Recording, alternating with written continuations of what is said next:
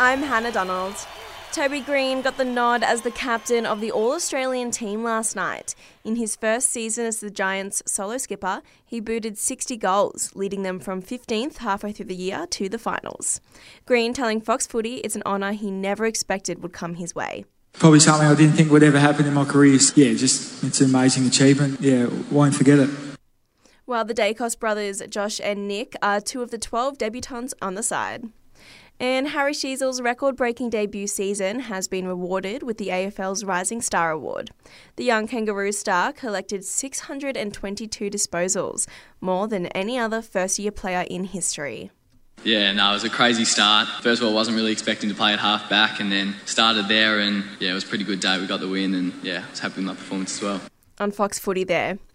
Overseas, an impressive innings from Mitch Marsh has seen the Aussies reach 6 to 226 in their series opening T20 clash with South Africa in Durban. The skipper knocking an unbeaten 92 off 49 balls. In the US Open, Australian Open champ Aryna Sabalenka has overcome a shaky start to reach the second round. And six seed Coco Gauff is an early winner on the third day of the tournament. She's advanced to the third round in straight sets over Mirra Andreeva. It's a crucial game for our Raiders against the Sharks on Sunday, with finals just around the corner. Winger Nick Cotric says young gun Rauhepa Peru, who'll make his NRL debut, is a great addition. Pep's a great player, mate. He's full of energy, as I said too, and he's got great ball skills too. So it's going to be a great, uh, great plus for us on the weekend. And um, yeah, happy for him. Man. He's a good kid too. Bulldogs coach Cam Ciraldo won't be changing his approach as he tries to change the culture at Belmore. There are reports one player has walked away from the club after training punishment for turning up late, while others aren't happy with the long days they have to put in.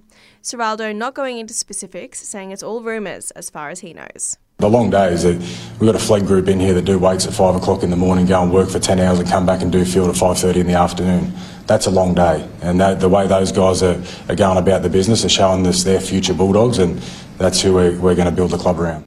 Meanwhile, teammates of the player at the centre of the drama have reportedly spoken to News Corp saying they thought the punishment was, quote, pretty ordinary. And Dylan Edwards has signed an extension at the Panthers that will keep him there until the end of 2028. The new deal is reportedly worth over $3 million. And in basketball, the Boomers have locked in a spot at next year's Olympics. The Aussies' path to Paris cleared after New Zealand went down to Greece in their final World Cup group game overnight. The side, led by Canberra's own Patty Mills, will face Slovenia at the World Cup tomorrow night. And that's the latest from the Sport Report team. Join us again tomorrow morning for more sports news headlines.